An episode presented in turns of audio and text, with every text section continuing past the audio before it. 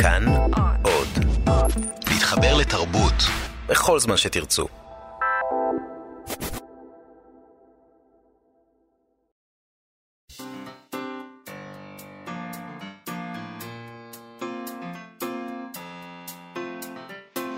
מה שכרוך עם יובל אביבי ומה יעשה לה. שלום, צהריים טובים, אנחנו מה שכרוך, מגזין הספרות היומי של כאן תרבות ב-104.9 ו-105.3 FM. תוכנית ראשונה שלנו לשבוע זה, איתנו באולפן רות דוד אמיר וחן עוז, שלום יובל. שלום מאיה. היום אנחנו נדבר עם דוקטור אורית וקנין יקותיאלי, שליוותה את תרגום הספר זיכרון הגוף של אחלה מוסטענמי. זה ספר שיצא בסדרת מכתוב, ששמה לה למטרה להפגיש את הקורא הישראלי עם יצירות מעולם הערבי. הספר הזה הוא הרומן הראשון שנכתב בערבית על ידי אישה אלג'יראית אחרי השחרור מהשלטון הצרפתי. אה, נדבר גם עם הסופר, המשורר וחוקר הספרות, דוקטור אלמוג בהר, על האופן שבו הקוראן אה, משפיע על כותבים בעברית, אה, או, או על, על יהודים כמובן, אה, שכותבים בעברית, או על יהודים שכתבו בערבית. כן. אה, אבל יהודים בכל מקרה. מסתבר שגם הושפעו מהקוראן, ויהיה לנו סטטוס יומי, וביקורת אה, הביקורת, אם נספיק, ו- ועוד דברים כנראה. נכון, אבל נתחיל עם הבחירות. אנחנו בשבוע בחירות, 48 שעות, נכון? פחות מ-48 שעות לפתיחת הקלפיות. עניין מרגש מאוד לכל הדעות. לא זה... לכל הדעות, אבל בסדר. עניין לא מרגש לכל הדעות. לא, עניין מרגש לחלק מהדעות. מהדעות. עניין מרגש לחלק מהדעות. זה המקום אולי להגיד לכם, מלאו את חובתכם האזרחית, הדמוקרטית, לכו להצביע. אבל כדי להפוך את העניין גם לספרותי, בעיתון ידיעות אחרונות אה, אה, פרסמו בסוף השבוע מדריך שבו התאימו ספרים למצביעים. כלומר, אה, תאמר לנו למי אתה מצביע, נאמר לך מה לקרוא, איזה ספר הולם אותך. למשל, אם אתם מצביעי הליכוד, הם מציעים לכם שם אה, לקרוא את הנסיך של מקיאוולי עם ההסבר הבא. אם עבור רוב המנהיגים הזיהוי עם טקסט כוחני כמו של מקיאוולי נחשב לאות קין, השליט מרחוב בלפור ודאי מציג עותק של הנסיך, מלא הדגשות וסימונים בעיפרון, בקדמת המדף. מה שלפני עשור עוד נחשב למניפסט מסוכן, או לסאטירה מושחזת, נראה במציאות הפוליטית העכשווית כמו ספר הוראות.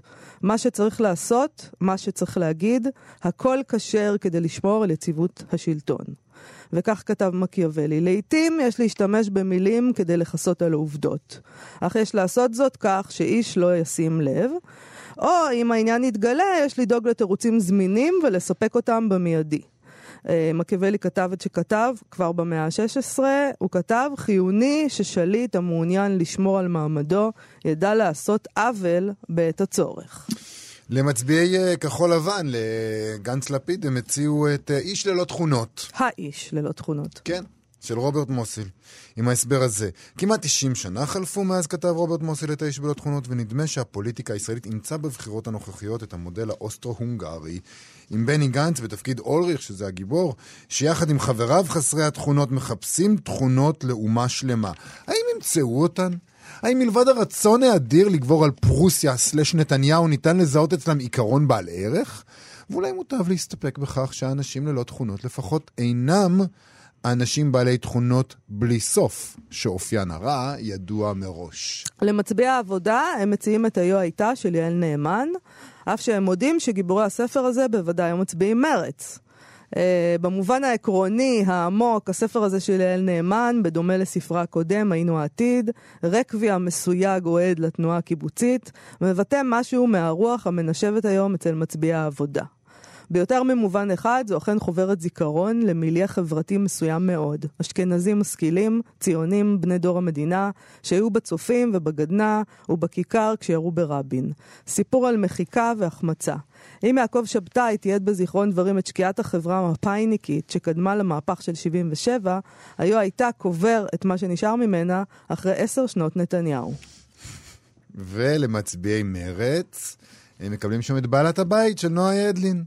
Uh, בספר הזה, הגיבורה אלישבע uh, פוגל היא מועלת בכספי מרכז היר לשלום בר קיימא, אה, והם טוענים שם בידיעות שכל מה שהיא מייצגת, הדמות הזאת, כל מה שאוהבים לשנוא כאן בשנים האחרונות. פעילת שלום, פרופסור להיסטוריה של עם ישראל, נציגה פריבילגית לאליטה הירושלמית האשכנזית, מי שגם ההדרה של אבי בוסקילה לא תמנע ממנה לשלשל בקלפי פתק של מרץ. אפילו בנה אסא לומד לסלוד מהשילוב הזה של צדקנות ותחושת עליונות. אה, וזה ציטוט מתוך הספר, עם כל הליברליזם המפואר וההומניזם וזכויות המיעוטים ורדיפת השלום והמוזיקה הקלאסית והבוז לתיאטרון המקומי והזכות לשמוע את וגנר, איזו אמונה יוקדת בצדק הם נושאים איתם בסתר ליבם. לא בצדק שיש להילחם למענו, אלא בצדק טבעי שנעשה כל העץ. ניצחון הטובים והמוכשרים על הטובים פחות מהם. מצביעי זהות, אה, זהות זה פייגלין, זהות יהודית, הוא מתכוון, אה, מוזמנים לקרוא את איין ראנד, אה, את כמעיין המתגבר. לפי ידיעות, הם כתבו ככה: היה יכול להיות דמות נהדרת בספר של איין ראנד. אינדיבידואליזם קיצוני, קפיטליזם דורסני, אגואיזם רציונלי. זה, ה... זה פייגלין, לפי ידיעות. לאיחוד מפלגות הימין הם מציעים, זאת אומרת, למצביעים לאיחוד מפלגות הימין, הם אה, מציעים לקרוא את אפרת דמשק אפרת של ארנון איטיאל. והם מסבירים שבספר הזה, מי שהתחילו כחבורת ילדים דחויים מהתנחלות, נערי גבעות הזויים, מקבלים את המושכות, הופכים לגיבורי הסיפור ויוצאים להרפתקת סקס, סמים ורוקנרול, בהריסותיה של ישראל מבעיטה ואכזרית, תוך שהם מצטרפים לצבאות רצחניים שנשבעים למחות את זכר עמלק. לא באנו לכבוש, ליבנו לא לשלל, באנו לקחת נקם, לא עוד בני תרבות שוחרי שלום, אלא משלחת מלאכי רעים, חרון, עברה, זעם וצרה. יש שם עוד uh, המלצות, אבל מומלץ פשוט uh, ללכת ולקרוא את זה. זה... או לחילופין, כפי שכבר המלצנו אנחנו בשבוע שעבר, פשוט לקרוא את ספרו של uh, אמוץ עשהאל, מצד האיוולת היהודי, שמסכם את הכל בשביל כולם. לא משנה למי אתם מצביעים, זה שם.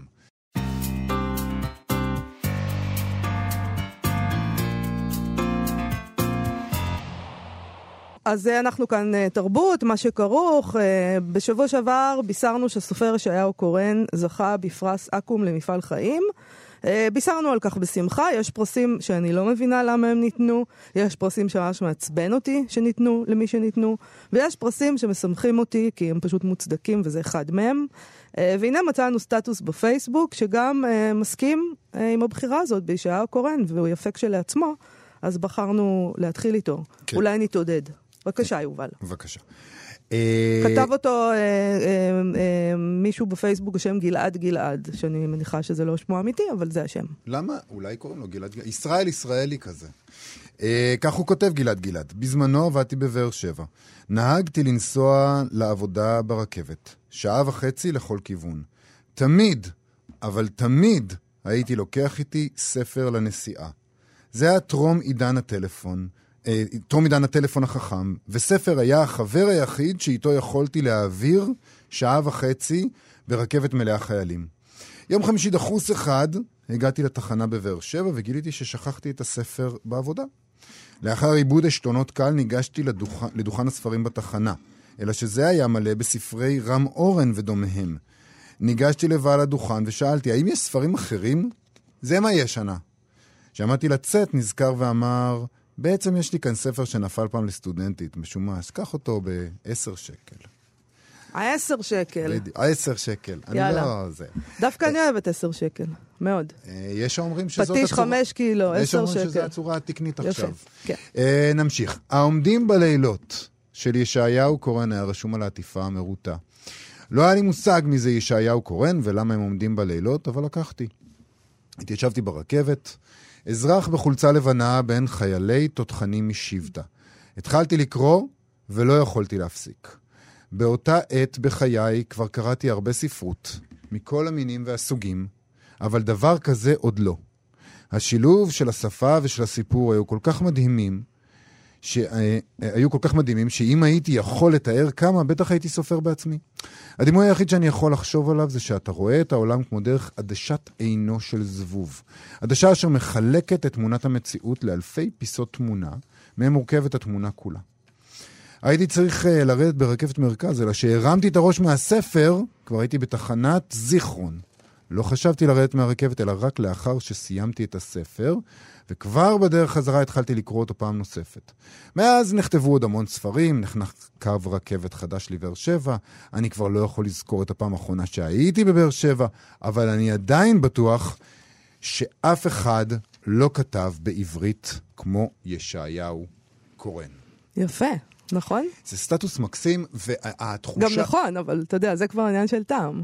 התחושה הזאת היא שאתה, שאתה יושב ברכבת וקורה משהו, עד שאתה מפספס את התחנה, אה, זה, זה תחושה מדהימה. זה, זה דבר שכאילו, אם קורה לך, זה אומר משהו גדול על הספר. ודרך לא, אגב... לא, זה לא נכון, זה לא נכון. לא? זה פשוט, אם זה קורה לך, זה הדבר הכי נורא בעולם. זה ייאוש. אני פשוט באותו רגע מתחילה לבכות. זה קרה לי פעם אחת שפספסתי כשהייתי חיילת, כי נרדמתי. וירדתי במקום ליד... ירדתי בשתי תחנות אחרי, אבל כבר הייתי על כביש החוף, בתוך nowhere, זה דבר נורא. אבל כשאתה... זה דווקא... כמו להיכנס להתקלח, ואתה כבר התפשטת ואין מים חמים. ואין מים חמים? וואי, זה נורא באמת. זה לבכות. אה, אני מבינה ש... שאתה רוצה לעשות רומנטיזציה מכל הסיפור, אבל בוא, לא בוא נתמקד. לא נשמע לי שהוא בבאסה, נשמע לי שהוא דווקא מרגיש לא, טוב עם עצמו. לא, הוא מרים לישעיהו קורן, זה בסדר. וכשאתה אה, חייל זה בסדר, כי הפזם דופק. לא משנה מה קורה, הפזם דופק. לא, לא, לא. כשאתה בדרך הביתה, נכון. ואתה מבזבז את הזמן שלך כי לא, נכון. פספסת, אין דרך, אין דרך שאתה תוציא את זה טוב. קיוויתי בשבילך ש... חוץ מזה, מה יכול להיות טוב בלהיות חייל? אתה לא חופשי, ואתה... אולי היית בדרך לבסיס. לא. ואם הייתי בדרך לבסיס, אז הייתי חוטפת. היית חוטפת ריתוק, אוי ואבוי. אה, בדיוק. כן. טוב, אה, שכנעת אותי אה, דכדכת, נורא ואיום, נעבור לדבר. הבא, לאלג'יריה. נעבור לאלג'יריה. כן. אלג'יריה זו מדינה שקיבלה את עצמאותה מצרפת לאחר מאבק מדמם ב-62, 1962. Uh, המאבק המדמם לא הסתיים, אז הם המשיכו עם זה, אבל רק אחרי יותר מ-30 שנה אחר, אחר כך, אחרי 62 נכתב הרומן הראשון בערבית על ידי סופרת אלג'יראי, זה הספר זיכרון הגוף של אחלם מוסטענמי, שבעצמו עוסק גם בקשר הזה שבין שפה ללאומיות, במעבר מצרפתית לערבית, ובאמצעות כל זאת, uh, באכזבה של האלג'יראים, מפירות העצמאות שלה אה, כל כך חיכו. הספר הזה יוצא עכשיו אה, בהוצאת מכתוב, שגם מציינת שנתיים לפעילותה, וגם במקרה, בימים של תהליכים מאוד דרמטיים אה, באלג'יריה, עם התפטרותו של בוטפליקה, הנשיא מזה 20 שנה, ניסיון צבא עכשיו להשתלט על המדינה. אני לא יודע, זה מזכיר לי משהו קצת מוכר, אה, אבל אני... אני מציעה לך להפסיק עם לא הדברים האלה שמזכירים לך משהו. סתם נשמע לי מוכר, כן. ממקום אחר. Uh, באחרית הדבר שכתבה לספר uh, דוקטור אורית וקנין יקותיאלי, שהיא יו"ר מרכז הרצוג במחלקה ללימודי מזרח התיכון באוניברסיטת בן גוריון, ומתמחה בהיסטוריה מודרנית של צפון אפריקה ויהודי מרוקו, היא מסבירה שמוסטנמי לא מסתפקת בעימות שבין שתי השפות שבתוך המדינה, אלא משתמשת בו כדי לבטא את העימות גם בין השפה הגברית לשפה הנשית. שלום, דוקטור אורית וקנין יקותיאלי. שלום. אה, תספרי לנו קצת על, ה, על, ה, על הסופרת הזאת אה, ועל הייחוד של הספר הזה שהיא כתבה. אחלה מוסטרנמי היא סופרת אלג'יראית מאוד מאוד מוכרת, היא, היא כמעט סימבול בעולם הערבי, כיוון שהיא כותבת, היא הראשונה שכותבת בערבית כעיקרון. אחרי שצרפת בעצם ב-130 שנות הכיבוש של אלג'יריה אה, העלימה את, את הערבית, היא לא העלימה את הערבית, היא לא הכחידה אותה, אבל היא הפכה אותה לשפה אה, מדוברת בלבד, לשפה אה, של האנשים, אבל לא לשפה של האינטלקטואלים. ולמעשה מרבית האלג'יראים עם, עם השחרור אה, ב-1962 לא יכלו לכתוב בערבית.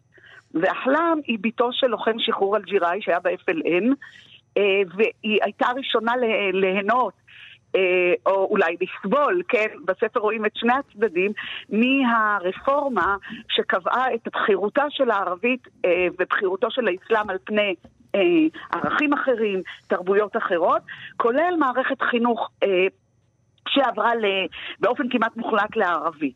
ועדיין הפצעים שהשאיר הקולוניאליזם לא אפשרו ערבית או לימוד ערבית אה, מספיק לעומק. כלומר, לא נוצר עומק אה, כתיבה בערבית שיאפשר אה, צמיחה של, אה, אה של מיליה אינטלקטואלי כותב ערבית.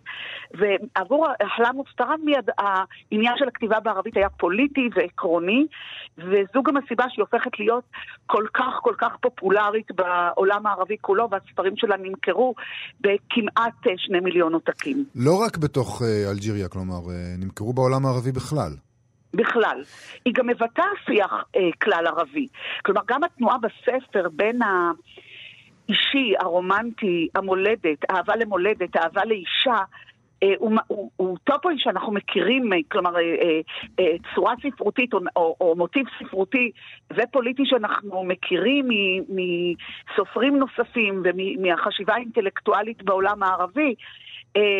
כמו הספר של פואד עג'מי, ארמון החלומות של הערבים, ויש עוד דוגמאות שבהם אנחנו רואים את ה... או יכולים לקרוא את הכאב הגדול אה, והאכזבה מהשחרור מהקולוניאליזם והמעבר לעצמאות הערבית, בעצם הדמיון הלאומיות הערבית ש, שאחרי ההתפרקות של האימפריה העות'מאנית אה, נתן הרבה מאוד אפשרויות, כן, בתוך האימפריה היו הרבה מאוד אפשרויות לדמיין לאום חדש.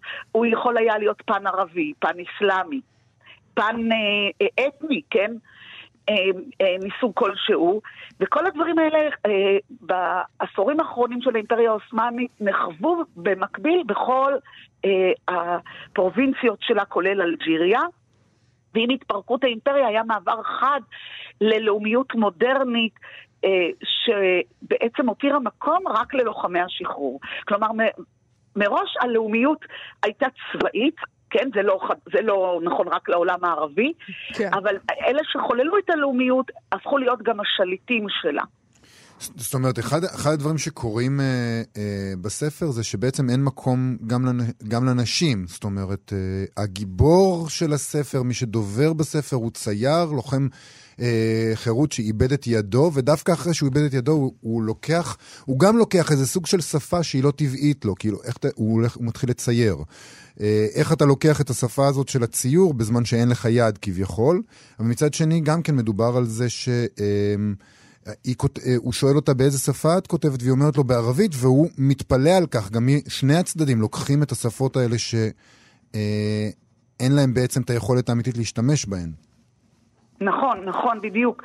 כלומר, השפה היא גם, היא גם היא ממשות פוליטית, השימוש בשפה, אבל היא גם מטאפורה לכל מיני שפות או יכולות שעבדו לאלג'יראים, והם בכל אופן מנסים לצייר אותן מחדש. ואחת מהן, היא... ואחת מהן, את אומרת, היא גם השפה הגברית והנשית. נכון מאוד. כלומר, אה, השפות הנשיות, לא של נשים או של גברים, ולכן המשחק פה הוא מתוחכם, כלומר לתת שפה לא כוחנית לצייר, לנכה, לשוליים, אין לו יד. אלה אנשים שיכולים לצייר את האומה השלמה. לא אנשי הצבא שיש להם כוח. לא הגברתנים וה, והגברברים. איך הספר הזה התקבל שם כשהוא יצא? כלומר, את אומרת שהיא הפכה למין uh, סמל וככה, אבל נשמע שיש לה ביקורת מאוד רצינית. עליהם. נ- נכון, וקודם כל הביקורת היא, היא לא ישירה. למרות שכל מי שקורא את הספר מבין על מי מדובר, אבל אה, אין, אין שימוש במנהיגים ה... כלומר, מי שאמיתי בספר, מי שיש שימוש בשמות של, שמזוהה בספר הם האינטלקטואלים, הסופרים, המשורר הפלסטיני. אין דמויות אמיתיות. הפוליטיקאים אין, אה, דמויות מוסוות, כלומר, הן כן דמויות אמיתיות, אבל הן לא, הם לא, לא פונים אליהן בשמם, הן לא מזוהות, והן סוג של ערבוב של אה, המנהיג הערבי של המהפכות הצבאיות שפקדו את העולם הערבי בשנות ה-70, אותו prototype של אה, מנהיגות גברית. שיש עליה ביקורת בכל העולם הערבי, והספר מתקבל באהדה באלג'יריה גם משום שהרבה מהאנשים מרגישים כך, גם משום שיש פה את החסות של צרפת, כן? אה, אה, אלג'יריה לא יכולה לאסור עליו בגלל הקשרים שלה עם צרפת, אבל היא גם לא רוצה לאסור עליו, כי בתוך השלטון עצמו יש ויכוחים על הסוגיות האלה, ומעל הכל, בסופו של דבר, ככל שהספר מתוחכם, הספר הוא ספר לאומני. הוא קורא לאהבת המולדת, הוא קורא לקריאה בערבית, הוא קורא להעלאה של, לדרגה, של הערבית לדרגה עליונה. וה, והקריאה הזאת היא, היא, היא מהדהדת את מה שאנשים מרגישים וחושבים. ולכן גם אם הוא חתרני, הוא בעצם לא חתרני. זה מעניין שהוא יוצא עכשיו בעברית, בדיוק היום אנחנו, בימים אלה אנחנו שומעים על מה שקורה באלג'יריה, אמ, ואתה מגלה שלא המון השתנה, זאת אומרת, אתה מסתכל על תמונות מאלג'יריה ואתה עדיין רואה שם הפגנות עם שלטים בערבית לצד שלטים בצרפתית.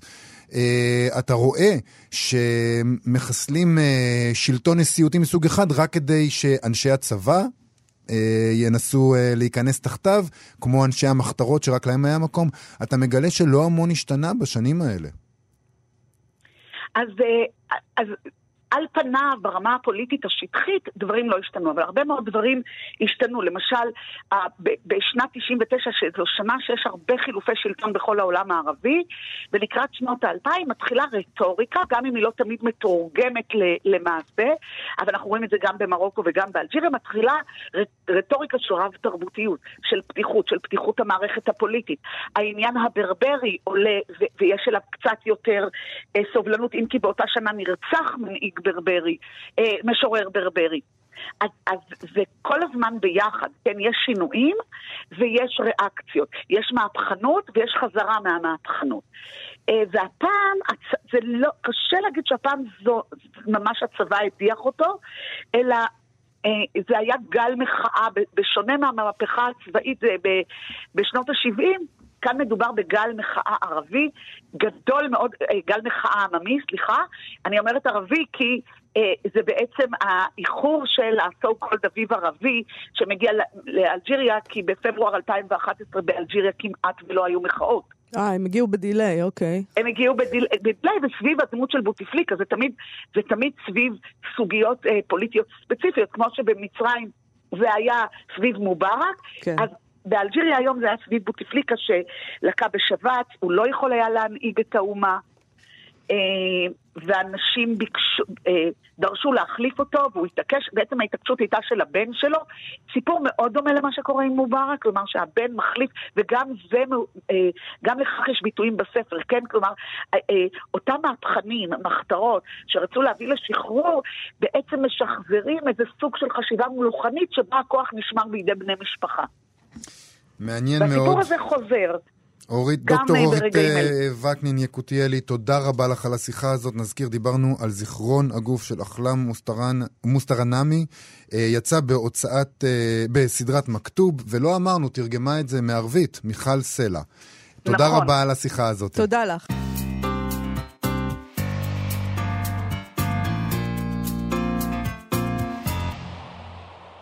מה שכרוך בכאן תרבות, אה, חזרנו. נמשיך עם הערבית קצת, ונשאל עכשיו באיזה אופן השפיע, השפיעו הקוראן והתרבות האסלאמית אה, על כותבים יהודים שכתבו בעברית, אה, ועל כותבים יהודים שכתבו בערבית. ננסה לברר את השאלות הללו עם המשורר, הסופר וחוקר הספרות, דוקטור אלמוג בהר, שחוקר את הנושא הזה. שלום אלמוג. שלום, שלום. אז מה, אז בוא, איך נעשה סדר בדבר הזה? הקוראן השפיע על יהודים? על מה אתה שומו, מדבר? שומו שמיים. ברצינות, כן. על מה אה, אתה מדבר? שלא יפלו עלינו השמיים. בדיוק. אז אה, תסביר. אבל אה, בהחלט, כן. אפשר לחלק את הדברים אולי בצורה רחבה, כי אנחנו מדברים גם על... אה, על ימי הביניים, כלומר מאז אה, הקוראן ועד אה, ימינו, אז על ימי הביניים ועל העת החדשה, ויש הבדלים גדולים מאוד ביניהם. ואנחנו מדברים גם על כותבים שיצרו בשפות שונות, בערבית יהודית, בערבית ספרותית, בעברית, וגם פה יש uh, הבדלים מאוד גדולים. אוקיי. Okay. אז uh, בימי הביניים התהליך הזה מתרחש אה, לפחות מאז המאה העשירית, אבל למעשה גם קודם לכן, כשרבי סעדיה גאון מתחיל אה, לקבל בעצם אה, יותר תבניות של, של הכתיבה האסלאמית בת זמנו אל תוך הכתיבה היהודית. כלומר, עד אז יהודים לדוגמה לא למדו אה, בלשנות כחלק מלימודי הקודש שלהם, אה, לא היו מונוגרפיות הלכתיות, כלומר ספרים שהוקדשו אה, לנושא אחד. הקשר גם בין לשון הקודש בשירה לבין המקום שלה בספר הקודש, אה, לא היה מובהק כמו שהוא נוצר לאחר מכן. אז סעדי כל הדברים. האלה לקחנו מהתרבות האסלאמית. נכון, מתרבות הלימוד האסלאמית, שגם המבנה של האקדמיה האסלאמית, המדרסה, השפיע על הישיבה היהודית, כלומר שלומדים שירה, לומדים בלשנות, אה, צריך גם ללמוד מקצועות מדעיים. מסוימים, כי הם קשורים לידע ההלכתי. אז פה זה כבר מתחיל מזמן רס"ג, והוא גם מעביר מושגים. כלומר, תחשבו שחלק מזה זה התפיסה של יהודים שהערבית היא שפה מודרנית, שפת מודרניזציה אפשר להגיד, כמו mm-hmm. אנגלית במאה ה-20. ובעצם המושגים שלה הם אה, אוניברסליים, הם לא אה, אסלאמיים. אז אתה יכול להגיד, לקרוא לספר הקודש שלך, כשאתה מדבר בערבית, קוראן אל יהוד. הקוראן של היהודים. מה אתה אומר? כי קוראן זה בעצם ספר קודש, זה לא מילה ספציפית לספר האסלאמי. או לקרוא לשליח ציבור בבית הכנסת אימאם, או לקרוא להלכה היהודית שריעה.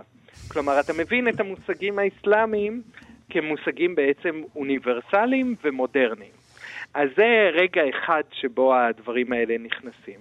עכשיו, יש מקומות שבהם, אה, למשל בתחום של המיסטיקה, שהם באמת הולכים מאוד רחוק. כלומר, אה, הכי רחוק הלך אולי רבי נתנאל בירב פיומי במאה ה-12 בתימן, שכתב ספר אה, פילוסופיה בערבית יהודית, והספר נפתח במילים ביסמילlah א-רחמן א-רחים.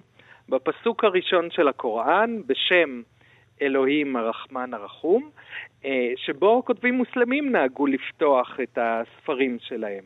הוא בעצם מקבל את, ה, את אה, מוחמד כנביא אמת, את הקוראן כספר נבואי, והוא רואה גם פסוקים מסוימים וסורות מסוימות, כלומר פרקים מסוימים מתוכו כאוניברסליים, משותפים לכל בני אדם, ולכן שיהודים בעצם יכולים לאמץ אותם. אבל איך, איך, איך הקהילה היהודית מקבלת דבר כזה בזמן אמת?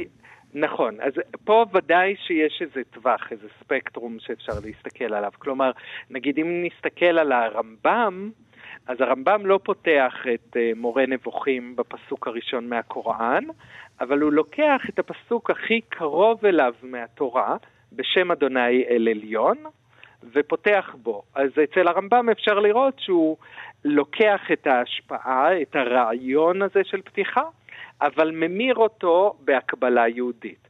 אבל נגיד הרמ... אה, אברהם בן הרמב"ם, בנו היחיד של הרמב"ם, שהיה כותב מיסטיקה מאוד פורה ומנהיג הקהילה, הוא הנהיג בקהילה שלו שהתפילה היהודית תהיה בקריאה מוסלמית, כלומר תוך כדי תנועות אה, שמקובלות בתפילה האסלאמית, תוך השלט הסנדל, טהרת הידיים והרגליים. וכן הלאה. מדהים. עכשיו, זה לא התקבל אה, על ידי כולם, כלומר, הוא עשה את זה, ואחרים אה, בבית כנסת אחר לא עשו את זה, ואפילו פנו אה, ל, אה, לשופט מוסלמי כנגדו. אה, אנחנו לא יודעים איך הסתיימה התביעה הזאת. אבל מוסלמי. אה, כן, כן, כלומר, זה אגב תופעה... אה, שחוזרת, כלומר שיהודים לעיתים פנו אה, לשופטים מוסלמים. כי הם אמרו, היי, אל תרשו לו לעשות את זה, הוא גונב לכם? אה, זה לכאורה חלק מה, מהנימוק, כן. אה, כשאגב, צריך לשים לב מה הנימוק של, של אברהם בן הרמב"ם כשהוא עושה את זה. הוא אומר, הרי אה, ישמעאל ויצחק, שניהם בניו של אברהם.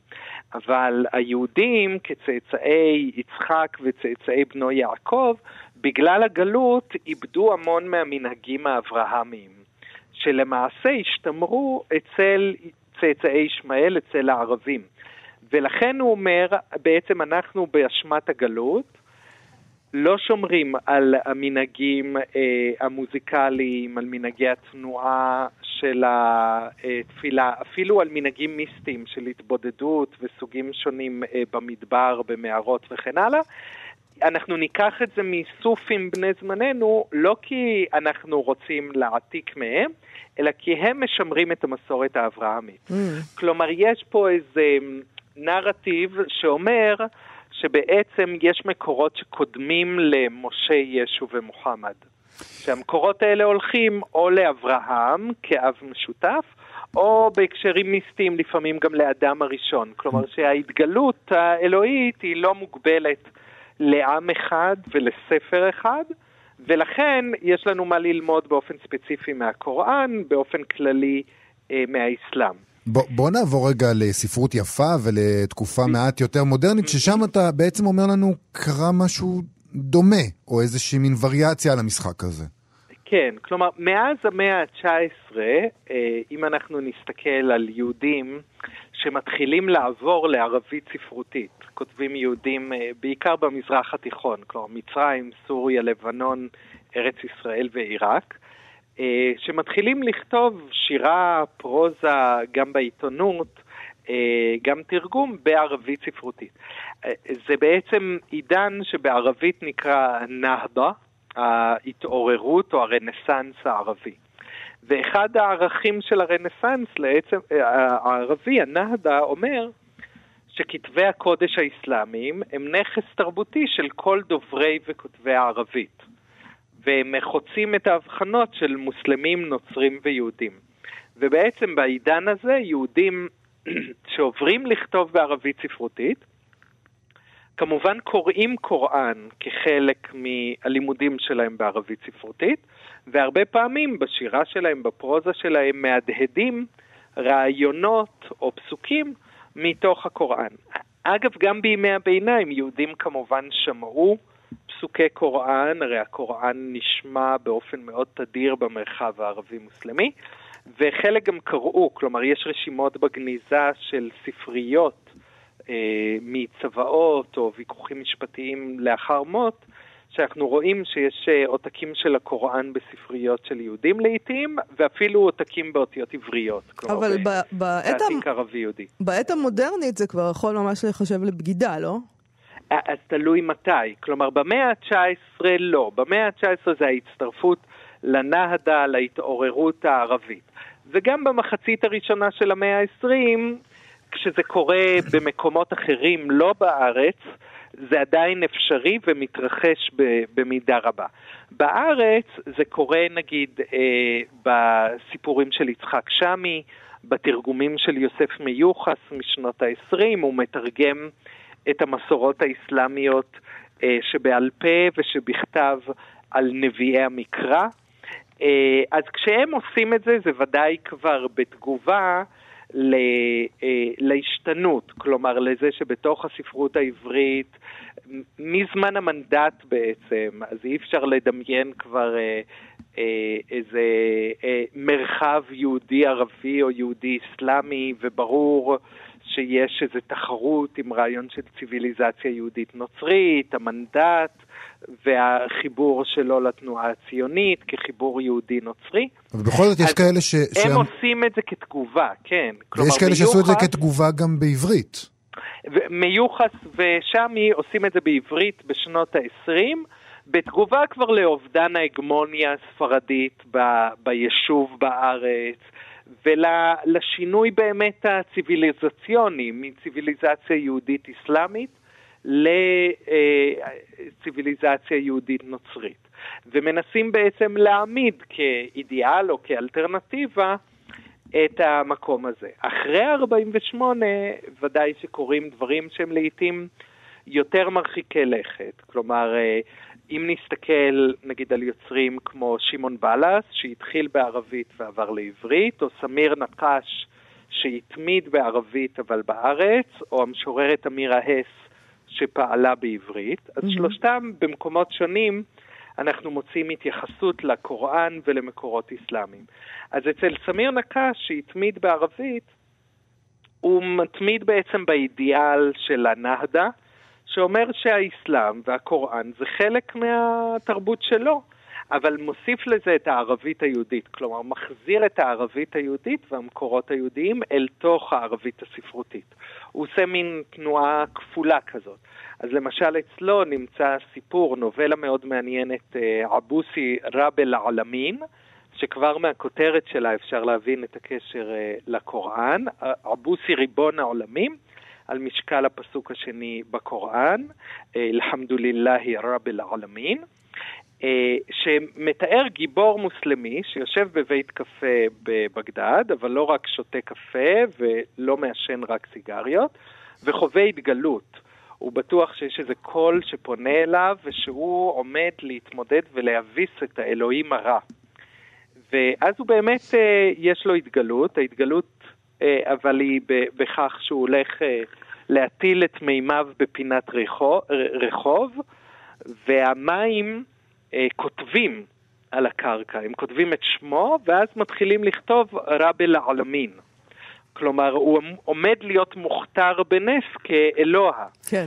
אה, אה, נס התגלות מסוג מסוים. שההתגלות הזאת בכלל מהדהדת את המיסטיקה הסופית. כלומר, במאה העשירית המיסטיקאי אל-חלאג' שאמר אנא אל-חק, אני האמת, והוא אשם שהוא בעצם אומר שהוא ואלוהים אחד, הוצא להורג בבגדד, וכשהוא הוצא להורג, הדם שלו כתב 31 פעמים את השם אלוהים על האדמה.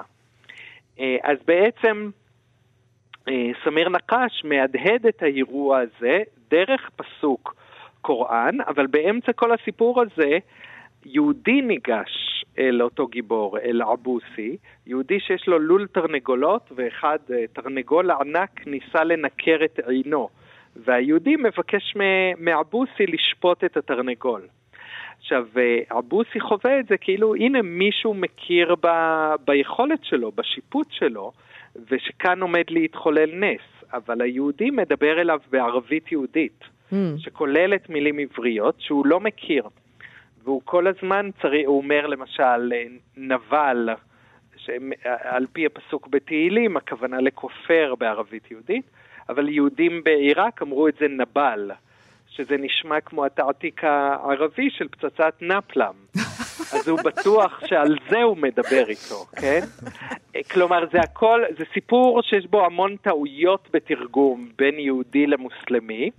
כשיהודי עושה את הטעות של לא לעבור לדיאלקט של הרוב אה, כשהוא מדבר עם אה, מוסלמי, אבל היהודי הוא חלק מחוויית ההתגלות הזאת אה, של המוסלמי באותו הרגע, וזה הכותב היהודי שמבטא את המפגש הזה.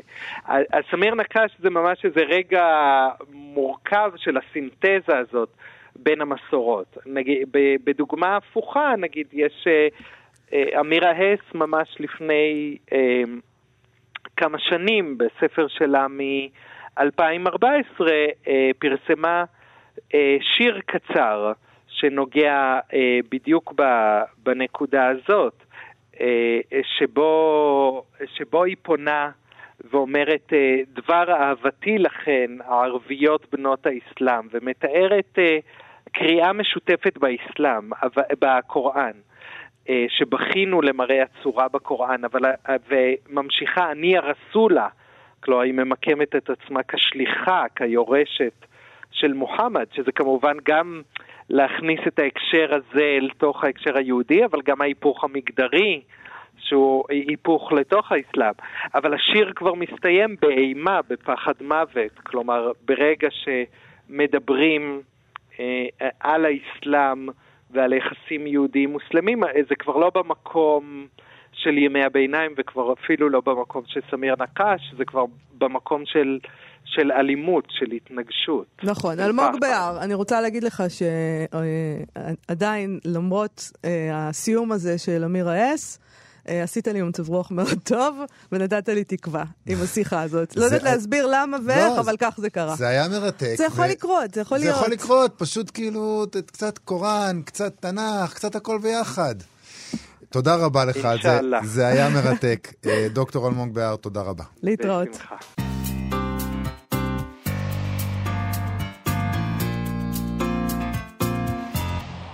אנחנו מה שכרוך בכאן תרבות, תודה שחזרתם אלינו. אה, נסיים עם פינת ביקורת הביקורת, נדבר על הביקורת של אה, ארי גלסנר בידיעות אחרונות, על הספר שריפות קטנות בכל מקום של סלסט אינק, שיצא בהוצאת אה, אחוזת בית.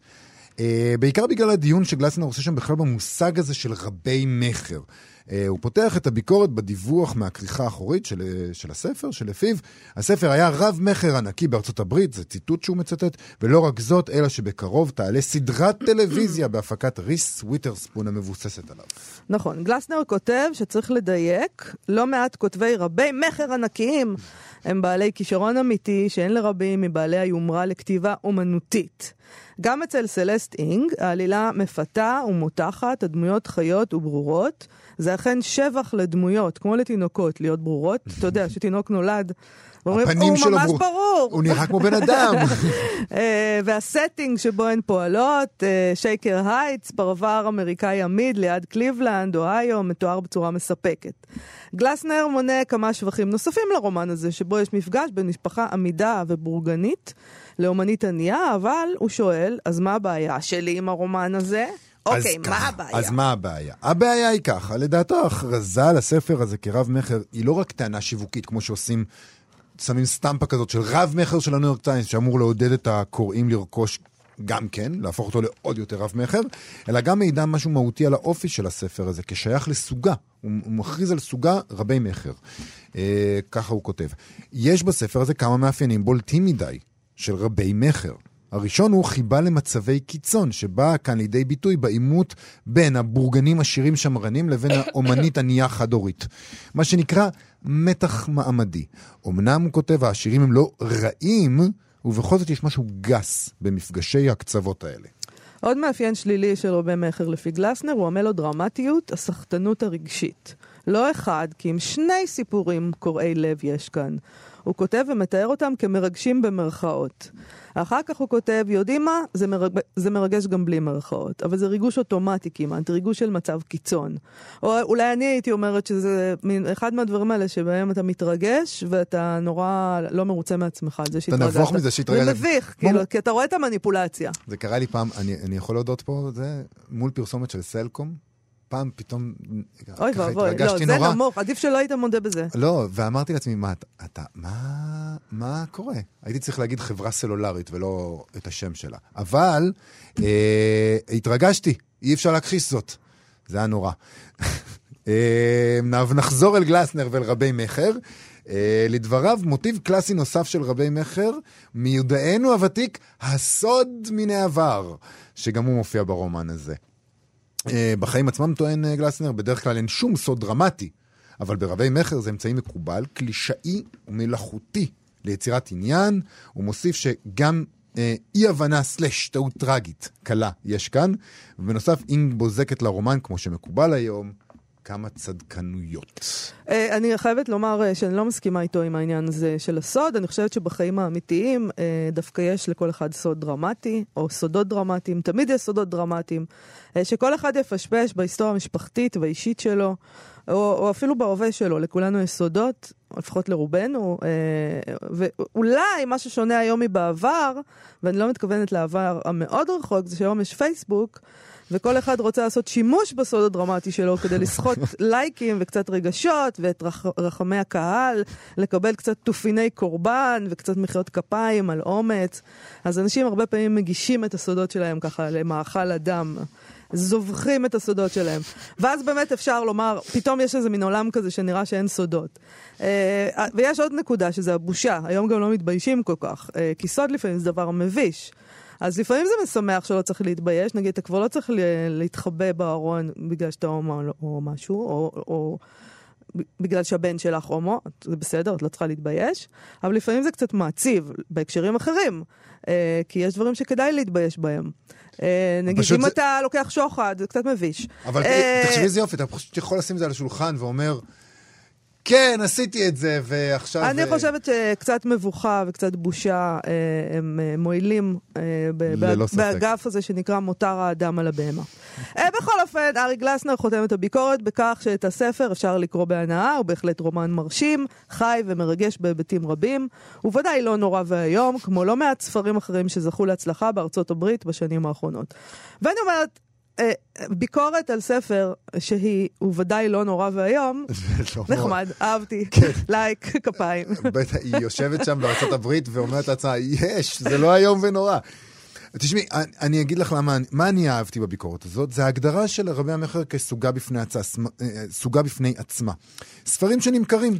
אגב, אני לא בטוחה, אה, כלומר צריך אה, לעשות את הדיון הזה ולהעמיק בו קצת, ואין לנו זמן לזה כרגע, בגלל שיש רבי מכר שחתום עליהם ג'יימס פטרסון, כן. שזה מין מפעל כזה של ספרים, וזה משהו אחר. משהו אחר לגמרי, לא על זה הוא מדבר. לא. לא, אבל, אבל זה רב מכר וזה רב מכר. נכון, אבל ההגדרה. ההגדרה של רבי מכר, לפי גלסנר, כפי שאני מבין את זה, היא חוצה במידה מסוימת את הגבולות המוכרים האלה של תוכן או איכות, ז'אנרים אחרים.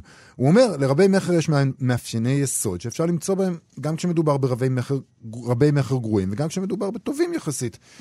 אם כי אי אפשר שלא לחוש מהביקורת הזאת שעצם ההצלחה המסחרית של ספר בארצות הברית בעיני גלסנר זה סימן רע. הוא אומר כאילו, אם זה הצליח בארצות הברית, אני כבר חושד שהוא מכיל את כל המאפיינים האלה שאני לא כל כך אוהב. אמ, לענייננו זה מאוד מעניין שיש בעיניו דברים ספציפיים שרבי מכר עושים בכל מקרה. מין טריקים כאלה שאתה צריך לעשות. אתה צריך לשלוף את הסוד מן העבר, את, ה, את הצדקנויות, את הריגוש אה, של מצבי קיצון. זה, זה, זה יפה שככה הוא אה, מגדיר את הסוגה החדשה הזאת. וזה זמננו לסיים, יובל. נכון. לפני סיום נגיד לכם אה, להוריד את האפליקציה, כאן אודי, לבקר אותנו בעמוד הפייסבוק שלנו, מה שכרוך עם יובל אביבי ומה יעשה לה. אה, להגיד תודה לרות דוד אמיר ולחן עוז שעשו איתנו את התוכנית, אז תודה. כאן עוד. להתחבר לתרבות בכל זמן שתרצו.